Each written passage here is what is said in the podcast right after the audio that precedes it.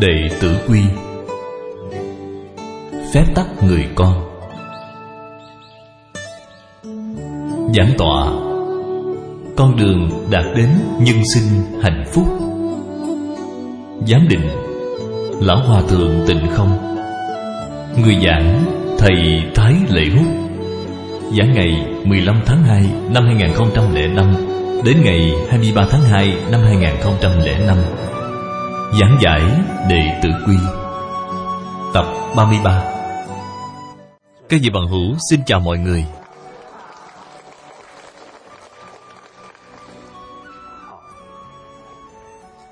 Khóa học mấy ngày này của chúng ta Đều nói đến Việc thận trọng trong lời ăn tiếng nói. Rất nhiều đều là ở trong việc chung sống với người. Chúng ta cũng phải đặc biệt cẩn thận, Hết sức cung kính cho nên, ông bà chúng ta có một câu châm ngôn nói là, Thanh thiên bạch nhật, đích khí tiết Tự án thất ốc lậu trung bồi lai. Hoàng càng chuyển khôn, đích kinh luận, Tự lâm thâm lý bạc xứ đắc lực. Ý câu này nói với chúng ta là, Một người có khí tiết hết sức trong sạch Là bắt đầu được bồi dưỡng từ đâu? Từ việc khi họ ở một mình, từ việc họ ở những nơi mà dù người khác không nhìn thấy, nhưng họ có thể nói và làm đều như nhau. Từ đó mới có thể bồi dưỡng ra khí tiết như vậy. Vì vậy, những điều nhỏ nhặt trong cuộc sống cũng là đại học vấn. Hoàn càng chuyển khôn, nghĩa là năng lực có thể xoay chuyển càng khôn, là từ đâu mà bắt đầu cắm rễ? Là từ lâm thâm lý bạc từ việc họ đối diện với mỗi một người, mỗi một sự và vật đều có thể cung kính, đều có thể cẩn thận đối đãi, thì họ mới có thể làm được việc đại sự chỉ sao bởi vì những thái độ cẩn thận này của họ đã được tích lũy lại từng chút từng chút một. Chu tử trị gia cách ngôn có câu, cung kính quy phục bậc lão thành thì lúc nguy cấp có thể nương tựa. Cho nên luôn luôn trong những việc nhỏ nhặt cũng đều có thể hết sức cẩn thận. Họ mới có thể thật sự làm tốt việc đại sự quan trọng. Giả như ngay cả những việc nhỏ nhặt này mà cũng không dụng tâm, rất có thể khi thật sự tiếp nhận một việc trọng đại nào đó thì sẽ phát sinh rất nhiều vấn đề. Thậm chí là loạn hết cả cũng có thể. Vì vậy chúng ta là người làm cha mẹ. Trong những việc nhỏ nhặt thì cũng phải từ nhỏ, thường xuyên nhắc nhở trẻ nhỏ. Bản thân chúng ta cũng phải thường xuyên quán chiếu chính mình từ những khởi tâm động niệm đối với từng việc nhỏ nhặt. Tiến thêm một bước là thay đổi, là sửa chữa ngày hôm qua, chúng ta đã nói đến chỉ đức học, chỉ tài nghệ. Không bằng người, phải tự gắn. Nếu quần áo hoặc ăn uống không bằng người, không nên buồn. Nếp sống xã hội hiện tại tương đối phù phiếm, tương đối tôn sùng hưởng thụ vật chất. Rất nhiều người mặc dù ở nhà thì rất nghèo, có lúc còn không có cơm để ăn, nhưng mà quần áo thì phải mua sắm như thế nào? Mua rất đẹp, bởi vì phải mặc cho người khác xem. Có lúc vợ con ở nhà đều đang đói cũng nên đó vẫn là làm việc quá khả năng. Kỳ thực, thái độ nhân sinh như vậy quá hư ngụy, quá giả tạo rồi một người mà họ thật sự tôn trọng bạn từ tận đáy lòng. Tuyệt đối không phải là gì trong túi bạn có rất nhiều tiền. Có phải là như vậy hay không? Tuyệt đối là không phải. Khi trong túi của bạn có rất nhiều tiền, họ đối với bạn rất lễ phép. Nhưng đó là đối với ai? Đối với tiền của bạn. Để đến khi tiền của bạn đưa hết cho họ rồi, thì lúc đó, thái độ của họ đối với bạn có thể lập tức liền thay đổi cho nên mới nói, giao tình của quân tử, nhạt như nước, giao tình của tiểu nhân, ngọt như mật. Vì sao mà giao tình của tiểu nhân lại ngọt như mật? Bởi vì họ có mục đích. Cho nên họ dùng hết khả năng để mà nịnh hót, bợ đỡ bạn. Rất nhiều người đều ở trong tình cảnh này mà tưởng rằng những người ấy xem trọng họ như vậy. Tôn trọng họ như vậy. Cuối cùng, có thể sẽ trúng phải quỷ kế của tiểu nhân. Vì vì sao mà giao tình của quân tử lại nhạt như nước?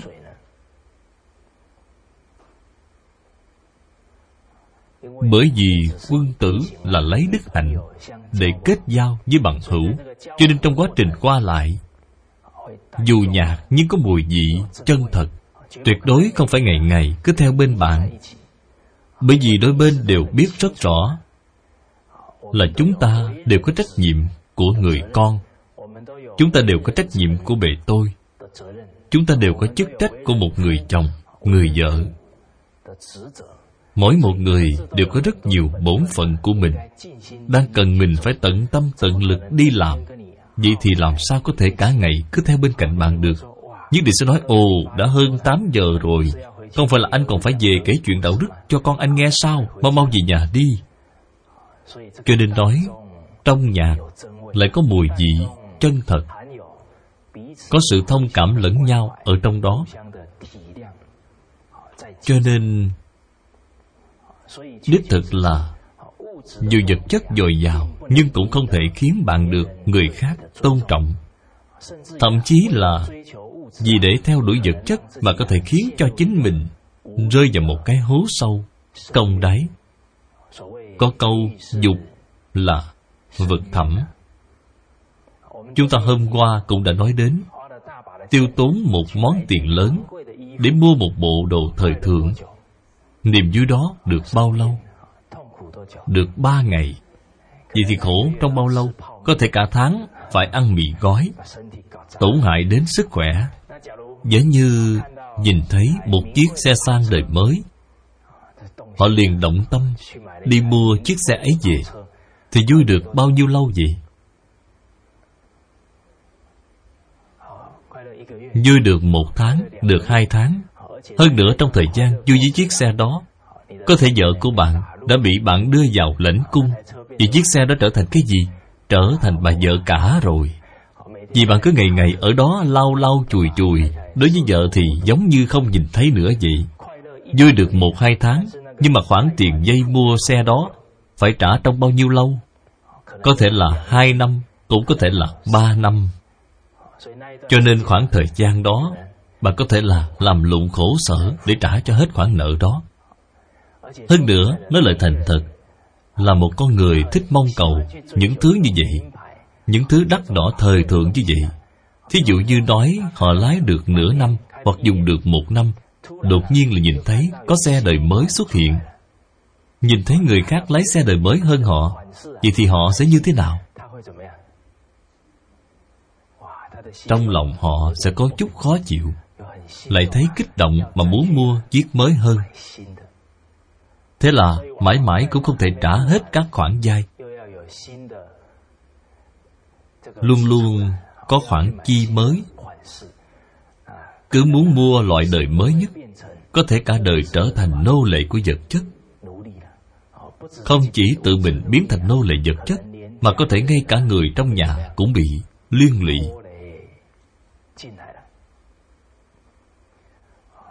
Rất nhiều người cảm thấy phải mua một ngôi biệt thự lộng lẫy, thì họ mới cảm thấy mình có thân phận có loại người như vậy hay không? Có. Ông bà ta có câu, tiền muôn bạc giảng. Một ngày ăn mấy bữa? Ngày ăn ba bữa. Bạn việc gì phải khổ như vậy? Đi truy cầu những thứ phù phiếm như vậy. Tiền muôn bạc dạng cũng ngày ăn ba bữa. Nhà rộng trăm gian. Nhà của bạn cho dù rộng đến cả nghìn gian thì buổi tối ngủ cần bao nhiêu diện tích? Đêm nằm sáu tấc. Cho nên kỳ thực là nhu cầu của con người về phương diện vật chất, kỳ thực là vô cùng ít ỏi. Có câu biết đủ, thường vui. Bạn biết đủ thì cuộc sống sẽ vô cùng nhẹ nhõm, vô cùng đơn giản. Là một phương thức rất tốt đối với thân tâm của bạn chúng ta cũng phải từ trong đó mà thể hội được. Thí dụ nói, bạn thường rất chú trọng việc ăn uống, muốn ăn uống cho thật tốt. Chúng ta suy nghĩ một chút. Thí dụ như trước lúc qua năm mới, chúng ta thường nhận được rất nhiều thiệp mời, đám cưới. Có câu, có tiền hay không tiền, lấy vợ ăn tết lớn kết quả là nhận được nhiều thiệp mời như vậy. Lúc trước đây, tôi đã từng trong một tuần lễ đã đi ăn đám cưới ba lần, ba cái tiệc cưới. Ăn đến ngày thứ ba thì bạn cảm thấy như thế nào? Đều muốn ăn không nổi nữa. Đây là những đĩa thức ăn đầy ấp, thịt cá, nhiều dầu mỡ như vậy. Không thể nào so bì được với rau xanh và đậu hũ đạm bạc ăn sẽ cảm thấy nhẹ nhàng, thoải mái. Rất nhiều người mong cầu nhà cao cửa rộng. Rất có thể sợ rằng một ngày nào đó, nói chuyện với người khác không thể nói. Ví dụ như người đối diện nói, tôi ở nơi nào đó, có một căn biệt thự sang trọng. Khi họ nghe thấy người khác có, mình không có, trong lòng sẽ như thế nào? Rất khó chịu. Cho nên cho nên tự mình rất nỗ lực kiếm tiền. Làm ngày rồi lại làm đêm. Rốt cuộc Cũng mua được một căn biệt thự. Như một năm, Đi đến đó ở được bao nhiêu lâu? Được bao lâu? Một năm có thể là Chỉ đi đến đó năm ba lần. Mỗi lần ở lại khoảng hai đến ba ngày thì về. Nhưng mà phải thuê Một hai người để trông giữ biệt thự. Thuê những người này Một năm ở bao nhiêu lâu? Mỗi ngày đều ở đó. Cho nên người giữ biệt thự mới là người hưởng thụ ngôi biệt thự này. Các vị bằng hữu, rốt cuộc thì ai mới là người chân thật có phước báo? Ai là người có phước báo đây? Những người được thuê này mới là người có phước báo. Người chủ phải vất vả, cực khổ, kiếm tiền để mà trả các khoản nợ của ngôi biệt thự này. Cho nên thật sự là chúng ta cần phải suy nghĩ cho kỹ. Rốt cuộc thì cuộc sống như thế nào mới là chân thật? Có sự phát triển thật tốt, như thế nào mới là có sự điều tiết thật tốt đối với thân tâm của chúng ta. Không nên theo cầu sự hưởng thụ vật chất giả tạo đó. Chỉ đức học, chỉ tài nghệ, không bằng người phải tự gắn. Chúng ta có một câu thành ngữ là tài đức vẹn toàn. Chữ đức ở trước chữ tài ở sau. Vì vậy câu thành ngữ này cũng nói với chúng ta, đức và tài, cái nào nặng hơn? Đức tài vẹn toàn đức càng quan trọng hơn là tài. Vẫn là quan trọng hơn tài. Thời cận đại, chúng ta có một nhà thư pháp được tôn xưng là thảo thánh đương đại tiên sinh ấy tên là lâm tản chi. Người nhật bản rất tôn trọng đối với bút pháp của ông. Các nhà thư pháp nhật bản đến trung quốc đều đến nhà của ông để hành lễ. Vô cùng bội phục thư pháp của ông. Cũng bội phục cách làm người của ông. Lâm tạng chi tiên sinh đã từng nói như thế này. Có đức, có tài, sẽ yêu người tài không có đức mà có tài, sẽ đố kỵ người tài. Có đức mà không có tài, biết dùng tài. Vô đức lại vô tài, sẽ hủy tài. Cho nên nếu như chúng ta muốn tuyển người làm, vậy thì chọn lựa như thế nào? Phải chọn có đức, có tài. Hoặc mức thấp nhất cũng phải chọn người có đức không có tài. Bởi vì họ có đức hạnh, biết bao dung. Họ sẽ biết xem trọng tài năng của người khác. Họ biết thấy người tốt nên sửa mình. Họ liền biết trân quý những nhân tài như vậy. Nhưng nếu như không có đức mà chỉ có tài vì tất nhiên sẽ đố kỵ với người khác. Giả như ngay cả tài cũng không có, Vậy thì sẽ quỷ tài. Cho nên, Vào thời Xuân Thu Chiến Quốc, Ở nước Tần, Có một tể tướng tên là Lý Tư. Ông là người có tài mà không có đức. Vì thế nhìn thấy người có tài hoa Thì ông rất đố kỵ. Ông đố kỵ với sư đệ của mình là Hàng Phi Tử. Hãm hại hàng phi tử cho đến chết. Không những hãm hại hàng phi tử, mà còn hãm hại người đọc sách. Cho nên đã kiến nghị với tần thủy hoàng đốt sách chôn học trò, đem rất nhiều giáo huấn lâu đời của thánh hiền đều đốt hết sạch. Tội này thật là quá lớn. Sau cùng lý tư cũng không có kết cục tốt đẹp chút nào.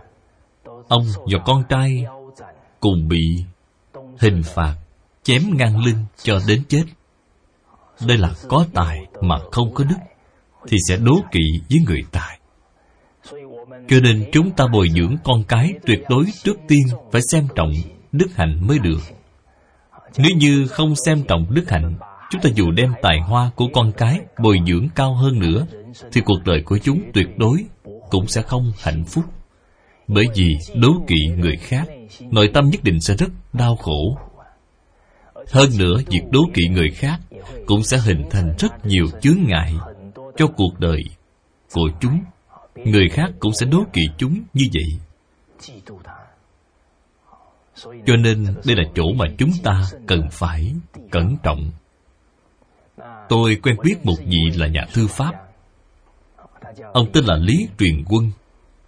Vì thầy họ lý này, ông đã từng đảm nhiệm qua công việc là nhà phê bình thư pháp ông phát hiện ra những tác phẩm này của các học trò.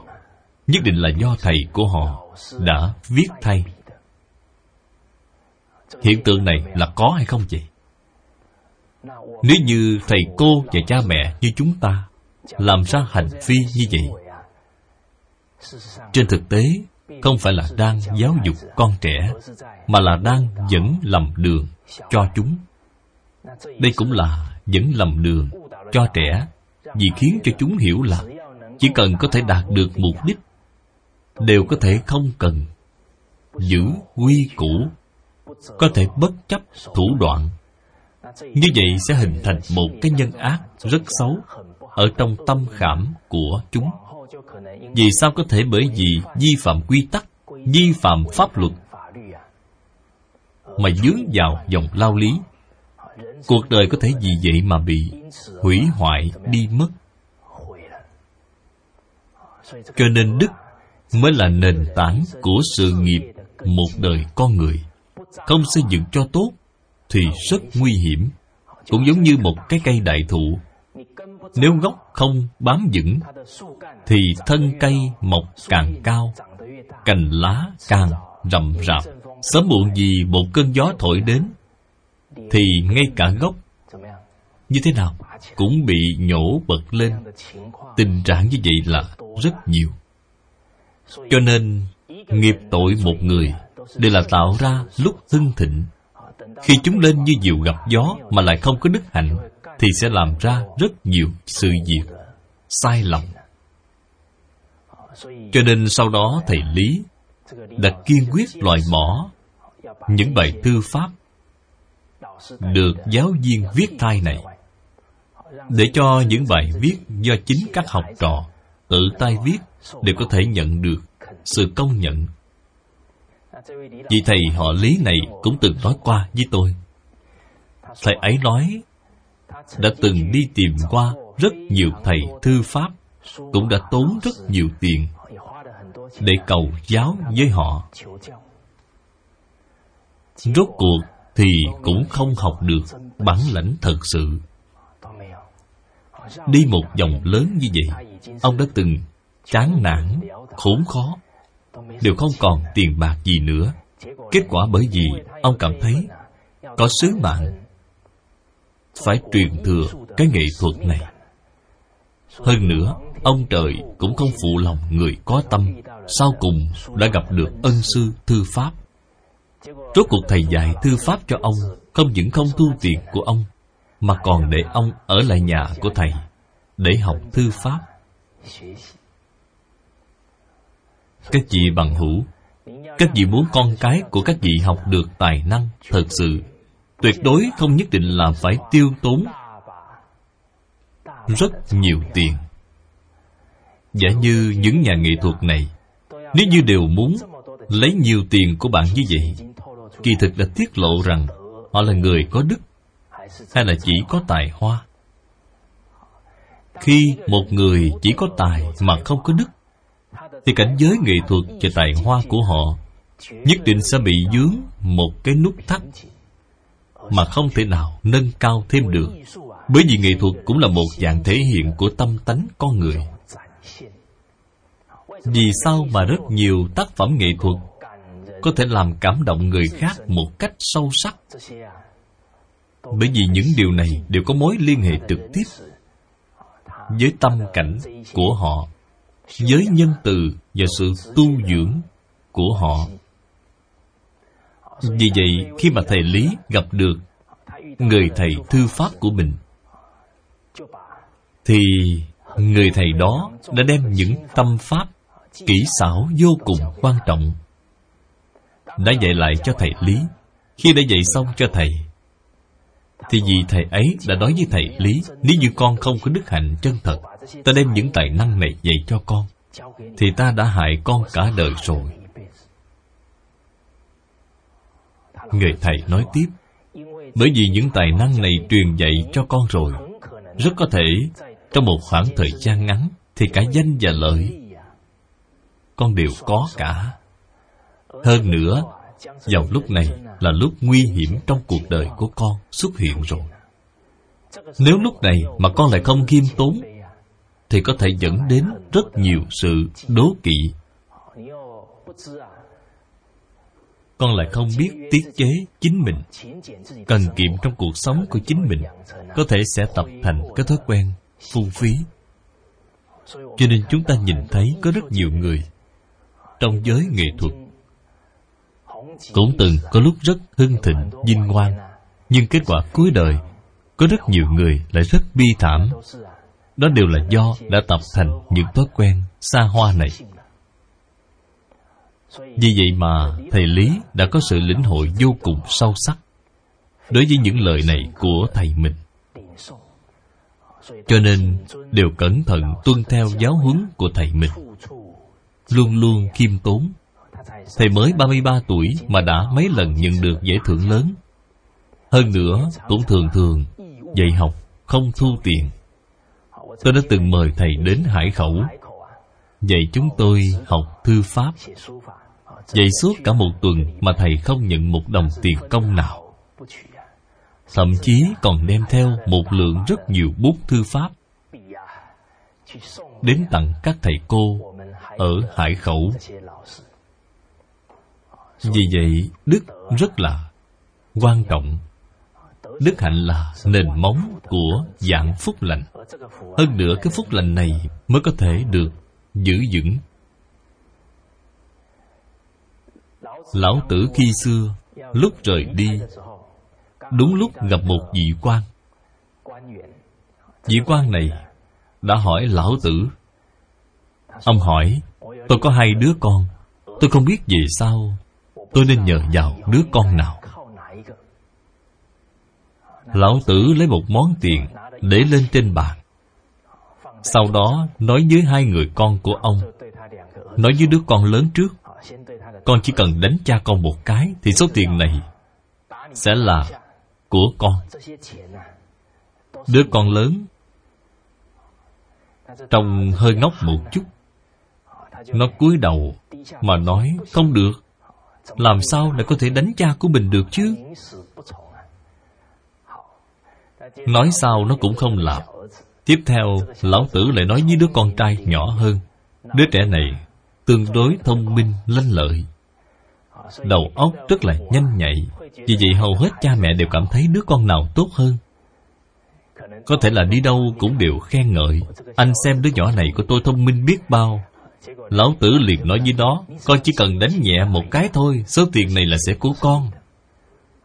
Đứa con liền đi đến và đánh một cái, Rồi nhanh chóng lấy tiền bỏ vào túi của mình.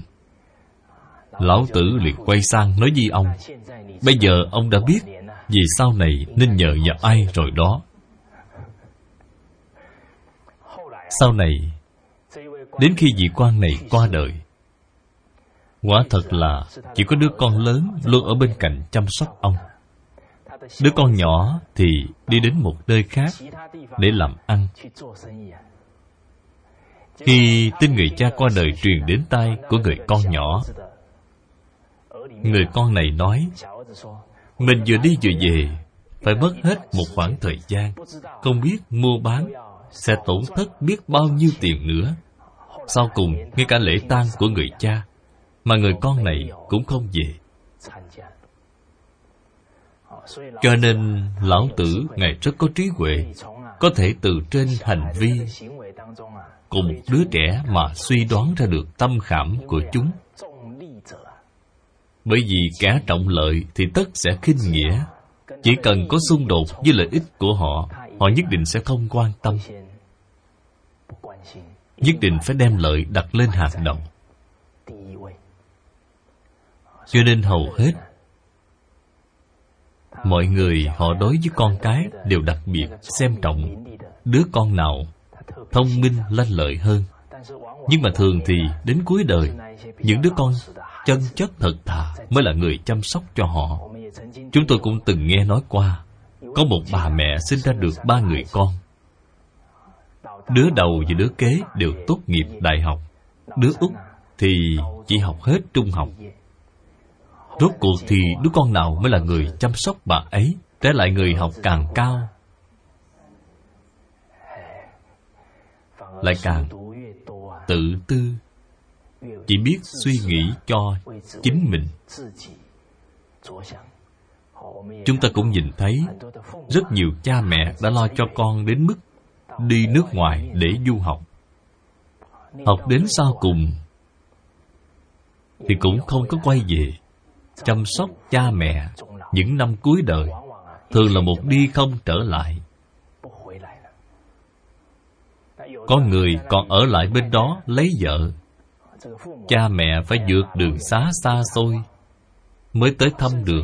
Thậm chí là chỉ ở được một thời gian thì phải đi về, vì chịu không nổi đứa con dâu.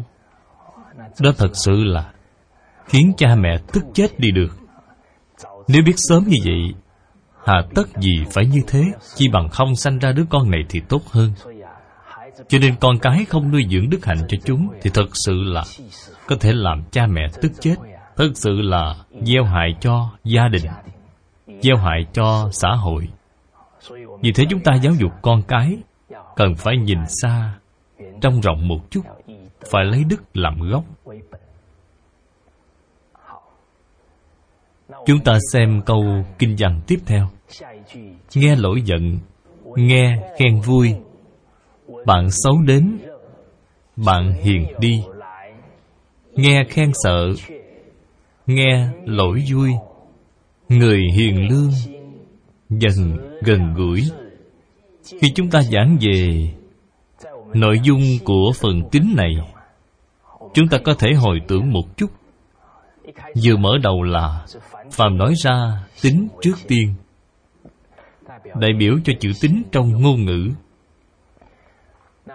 Lời gian xảo từ bẩn thiểu, những giáo huấn này đều nói đến thái độ nói chuyện của chúng ta. Khi thái độ nói chuyện của chúng ta rất thô lỗ, thì sẽ không có cách nào có được sự tín nhiệm của người khác. Vì vậy nội dung của phần chữ tín này. Khi bạn làm được, thì bạn sẽ cho người khác cảm giác, tin tưởng và nghe theo rất cao. Lòng tin phục rất cao. Ví dụ như nói, thấy chưa thật? Chớ nói bừa. Biết chưa đúng, chớ tuyên truyền. Cho nên, nếu bạn đều có thể làm được, thì bạn bè của bạn nhất định sẽ cảm thấy bạn rất có tu dưỡng, rất có chừng mực lòng tin của xã hội đối với bạn về lâu về dài sẽ không ngừng nâng lên cao. Chúng ta vừa mới đọc câu kinh văn, nghe lỗi giận, nghe khen vui. Nếu như chúng ta mà nghe nói lỗi của mình mà nổi giận, người khác khen ngợi mình mà mình dương dương tự đắc.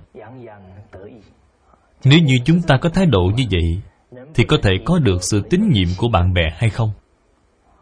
Sẽ rất khó khăn. Thì sẽ tạo thành bạn xấu đến. Bạn hiền đi. Vì sao mà bạn xấu lại đến? Bởi vì họ biết rõ, chỉ cần nói vài câu lọt tai cho bạn nghe, thì bạn đã thần hồn điên đảo rồi. Đến lúc đó thì họ sẽ có cơ hội để lợi dụng. Vì thế mà bạn xấu liền đến bạn tốt thì rời xa. Vì sao bạn tốt lại rời xa chúng ta? Bởi vì những người có đức hạnh này, họ cũng biết rất rõ bổn phận làm bạn của họ nhất định là phải ăn ngay. Nói thẳng, bạn có khuyết điểm thì họ nhất định sẽ chính trực mà nói ra. Khi bạn không thể tiếp nhận được thì họ đành phải như thế nào? Đành phải rời xa bạn. Bởi vì nếu như họ không tránh đi, bạn mà thường nhìn thấy họ thì sẽ khiến bạn sanh phiền não. Vì vậy để bạn không phải sanh phiền não thì họ đành phải tránh đi một thời gian. Để đến khi bạn thật sự có thể tiếp nhận rồi, chịu tiếp nhận những lời khuyên chính đáng, những lời khuyên bảo của họ, thì họ mới trở về bên cạnh bạn. Vậy con người thích nghe những lời dễ nghe hay thích nghe những lời chánh trực? Là thích nghe lời khen. Vậy thói quen này đã bắt đầu từ lúc nào vậy? Từ lúc nhỏ cho nên loại thái độ nghe khen sợ, nghe lũi vui này. Cần phải xây dựng từ lúc còn nhỏ. Cho nên thầy cô ở trung tâm chúng tôi khi dạy câu nói này đều nhắc nhở các em nhỏ, hôm nay người khác đem khuyết điểm của em nói ra, cũng giống như là trên gương mặt của em đang bị dính một vết bẩn nào đó. Vào lúc này, người khác nói với em để em biết mà lau đi vết bẩn đó. Vậy thì em có nên cảm ơn người ta hay không? Đương nhiên là nên rồi vì khi người khác chỉ ra khuyết điểm của mình, Cũng giống như giúp bạn lau đi vết bẩn dính trên mặt của mình vậy. Vậy thì đương nhiên là bạn nên nói lời cảm ơn họ nữa. Cho nên, Giữa các bạn học nhỏ này với nhau, Chỉ cần các bạn học giúp chúng chỉ ra khuyết điểm. Tiếp theo, chúng tôi thường nghe thấy một câu nói rất tốt đẹp. Chúng sẽ cúi người và nói với bạn của mình. Cảm ơn bạn đã chỉ ra khuyết điểm cho mình khi mà đứa trẻ này có sự thay đổi đối với khuyết điểm của mình, thì thầy cô chúng ta cũng nên có lời động viên thích hợp. Biết sửa lỗi, không còn lỗi, thì thì chúng sẽ càng thích thú hơn, sẽ tự mình sửa đổi lại những khuyết điểm đó. Cho nên nếu từ nhỏ đã xây dựng tốt cái nền móng này, thì sẽ có rất nhiều lợi cho đến cuối đời. Câu nghe lỗi giận, nghe khen vui, liền nghĩ đến câu chuyện vào thời nhà tống.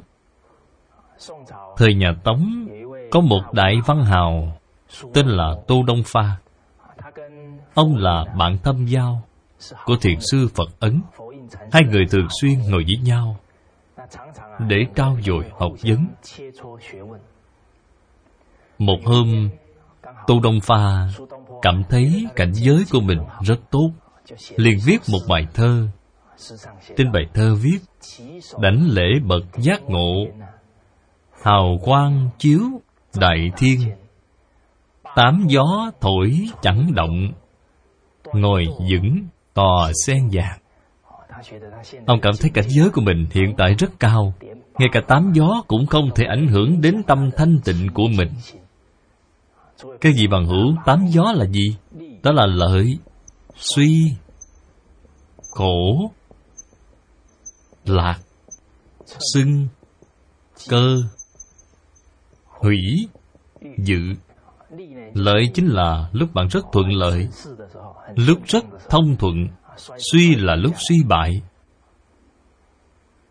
Còn khổ là lúc chịu khổ lạc lạc, lúc rất quan hỷ, lúc rất là vui.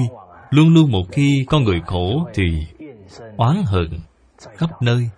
Con người vui thì cũng có thể vui quá, hóa buồn. Cho nên những cảnh giới này đều là đang khảo nghiệm sự tu dưỡng của một con người. Tiếp theo là xưng. Xưng tán có thể là sẽ dương dương tự đắc, cơ người khác mắng chửi chúng ta chúng ta sẽ rất giận dữ, rất khó chịu. Còn hủy và dự hủy là bôi nhọ, hủy bán chúng ta. Dự là khi chúng ta có danh dự rất tốt, có thể sẽ dẫn đến sự cống cao, ngã mạng. tô đông pha cảm thấy tám loại gió này đều không thể ảnh hưởng đến tâm cảnh của mình trước tám loại gió này, ông đều có thể giữ gìn được sự thanh tịnh. Thế là viết ra bài thơ này. Và gửi đến cho thiền sư phật ấn xem. Kết quả khi thiền sư phật ấn vừa xem xong, liền viết lên bài thơ ấy một chữ tí là cái đánh rắm. Liền sai người đem trở về. Tu đông pha vốn dĩ đang chờ đợi thiền sư phật ấn trả lời ông như thế nào. Rất có thể là muốn thiền sư khen ông một chút kỳ thực, tám gió đã động chưa? Đã động rồi. Muốn được người khác khen ngợi, muốn được nghe lời hay tiếng tốt. Kết quả xem câu trả lời của thiền sư, thì ông rất tức giận. Vô cùng tức giận, liền mau mau chạy đến chỗ của thiền sư phật ấn. Rốt cuộc khi vừa đến cửa cửa đã đóng chặt. Nhưng có hai dòng chữ ở trên cửa. Bảo tám gió thổi không động mà một cái rắm đã qua sông. Tô đông pha nhìn thấy liền rất xấu hổ, liền quay trở về. Cho nên chúng ta phải luôn luôn quán chiếu chính mình có phải là cũng tám gió thổi không động hay không. Thường thường từ việc khởi tâm động niệm mà đem những tập tánh không tốt của chúng ta loại bỏ đi. Không tái phạm lại thái độ sai lầm. Nghe lỗi giận, nghe khen vui này nữa. Câu tiếp theo. Nghe khen sợ. Nghe lỗi vui. Người hiền lương. Dần gần gũi. Chúng ta cũng nhìn thấy. Một người làm quân chủ họ cũng vô cùng khoan hồng, độ lượng. Có thể tiếp nhận lời can gián của quần thần. Giả như họ có sự độ lượng rộng rãi như vậy, tất nhiên có thể khiến cho những trung thần, những hiền thần này đều có thể dụng tâm để mà chỉ ra khuyết điểm của họ. Nhằm để cho chính sách của họ có thể có được lợi ích chân thật đối với nhân dân. Cũng như vậy, chúng ta là người làm thầy cô, người làm cha mẹ. Khi học trò hay là con cái chỉ ra khuyết điểm cho mình, thì chúng ta cũng phải khiêm tốn mà tiếp nhận. Khi bạn thừa nhận lỗi lầm với con trẻ, trong tâm của rất nhiều người lớn, liền nghĩ như vậy thì hình như tôi đã thấp đi một bậc rồi thì phải. Thật ra thì hoàn toàn ngược lại. Khi chúng ta làm thầy mà thật sự có sai lầm, thí dụ như phạm phải một câu nào trong đệ tử quy, thì chúng ta lập tức nói với học trò, thầy đã sai ở chỗ này rồi, thầy phải sửa sai. Thầy sẽ cũng học tập với các em. Luôn luôn khi một người thầy chịu nhận sai, thì có thể nhìn thấy được điều gì trong mắt của học trò nhìn thấy được sự tôn trọng của chúng đối với thầy. Vì vậy, khi một người biết nhận sai thì đó là đức hạnh. Con người không phải là thánh hiền. Có ai mà không có lỗi? Có lỗi mà biết sửa thì thiện nào bằng. Cho nên thân là người lớn, chủ động sửa sai, chủ động sửa đổi lỗi lầm, cũng sẽ dẫn dắt được nếp sống của cả đoàn thể. Đều có dũng khí mà nhận sai. Khi bên cạnh chúng ta có rất nhiều bạn bè, có thể chủ động cho chúng ta lời khuyên bảo. Vậy thì cuộc đời bạn cũng như đã có thêm rất nhiều đôi mắt sáng suốt, giúp bạn nhìn đường rồi. Bởi vì mỗi người chỉ có hai con mắt. Có lúc cứ nhìn phía trước nhưng nhìn không thấy bên cạnh cũng không nhìn thấy sau lưng. Khi bạn có tâm khiêm tốn, tiếp nhận lời khuyên ngăn của người khác, thì tự nhiên sẽ có rất nhiều người giúp đỡ bạn. Cho nên chúng ta nói, mai lan trúc cúc là bốn quân tử, đại biểu cho đức hạnh của người quân tử. Vậy trúc, vì sao lại đại biểu cho đức hạnh của người quân tử? Bởi vì cây tre cây trúc trong ruột của nó trống rỗng. Thường khiêm tốn tiếp nhận lời khuyên chính đáng. Cho nên chúng ta thấy người tốt nên sửa mình. Chỉ thấy vật tốt thì sao? Nên sửa mình. Vì vậy người xưa không chỉ học tập người khác, mà còn học tập dạng vật khi nhìn thấy đức của dạng vật, cũng hồi quan phản chiếu, tu sửa chính mình. Tôi đã từng nói với các học trò của mình, cây trúc thì có đức hạnh gì? Các em có thể học tập ở nó những gì để cho chúng tự mình có thể quan sát. Các vị bằng hữu, các vị có thể học tập được những gì từ trên cây trúc không? Việc học tập này phải biết khéo léo. Hơn nữa, trong lúc học tập, có một mấu chốt rất quan trọng, là con người phải có ngộ tánh. Có ngộ tánh thì mới có thể học một, biết mười. Thì có thể mỗi khi tiếp xúc với hết thảy người, sự và vật, đều là đang tu dưỡng chính mình, đều là đang nâng cao chính mình ngoài việc có tâm khiêm tốn ra còn gì nữa?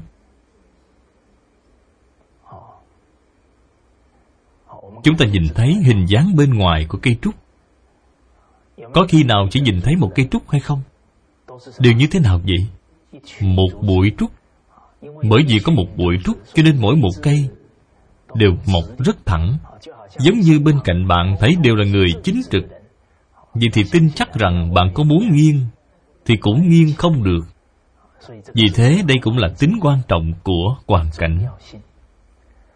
Cho nên mẹ của mạnh tử phải dời nhà đến ba lần.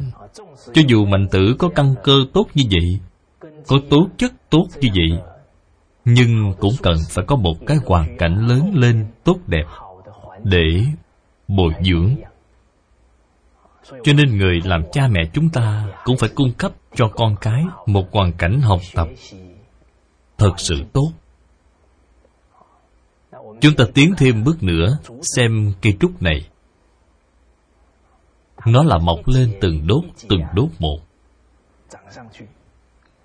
Đại biểu cho cuộc đời con người. Không thể nào luôn thuận buồm xuôi gió được. Tất nhiên sẽ gặp phải một số thử thách. Khi đối mặt với những thử thách này, thì nhất định phải như thế nào? Dũng mãnh đột phá. Tiến về phía trước. Cây trúc cũng là đột phá qua cửa ải của từng đốt từng đốt một. Cũng là phải có thái độ kiên nhẫn để đối diện với cuộc đời. Học trò rất nhiều em nói ra đáp án, cũng khiến cho chúng ta phải kinh ngạc. Có một em học trò nói như vậy, thưa thầy, cây trúc có tinh thần vì người khác mà phục vụ. Tôi hỏi, vì sao em lại nói như vậy? Em nói bởi vì măng của nó có thể ăn, thân của nó có thể làm nhà, lá của nó có thể dùng để gói bánh ú. Vì vậy tất cả bộ phận của nó đều có thể cống hiến được. Chúng ta nghe đến chỗ này cũng cảm thấy hổ thẹn chúng ta có được cái tinh thần hy sinh, phụng hiến, giống như cây trúc này hay không? Cho nên chúng ta phải có thái độ khiêm cung đối với hết thảy người, sự và vật. Đều có thể tiếp nhận những lời khuyên ngăn, đều có thể học tập thì cuộc đời chúng ta sẽ có thể tăng thêm rất nhiều trợ lực. Cho nên phải nghe khen sợ, nghe lỗi vui. Người hiền lương dần gần gũi. Khi bạn có cái thái độ như vậy, thì dường như cỏ cây cũng có tình, cũng mỉm cười với bạn. Nghe khen sợ vì sao nghe được lời khen tặng của người khác, thì chúng ta phải có thái độ đề phòng, lo sợ gì? Bởi vì tài năng và thành tựu của chúng ta tuyệt đối không phải là năng lực của một người mà có thể đạt được. Thí dụ như là toàn bộ quá trình trưởng thành của chúng ta đều là do cha mẹ nuôi dưỡng, giáo dục. Và cả rất nhiều người khác đã quan tâm chỉ dạy chúng ta. Chúng ta mới có thể hình thành nên được năng lực như vậy. Cho nên khi chúng ta có được thành tựu gì, thì đầu tiên nhất định phải nghĩ đến những công lao này đều là thuộc về họ.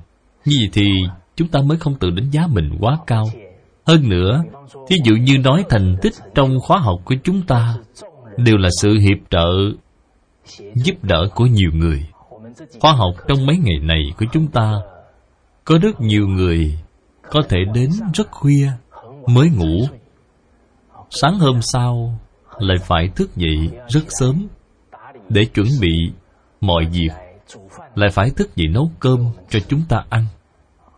Cho nên thành tựu của một việc gì đều là rất nhiều người bỏ công, bỏ sức mới có thể đạt được. Cho nên chúng ta cũng phải luôn cảm ơn những người đã bỏ tâm sức này. Khi chúng ta có được cái tâm như vậy, thì nghe lời khen sẽ không vì thế mà vui, mà sẽ cảm thấy nơm nớp lo sợ. Phải nhanh chóng tận tâm tận lực mà đi làm cho tốt vai trò của mình để hồi đáp lại sự cố gắng của rất nhiều người. Chúng ta xem tiếp câu kinh văn tiếp theo.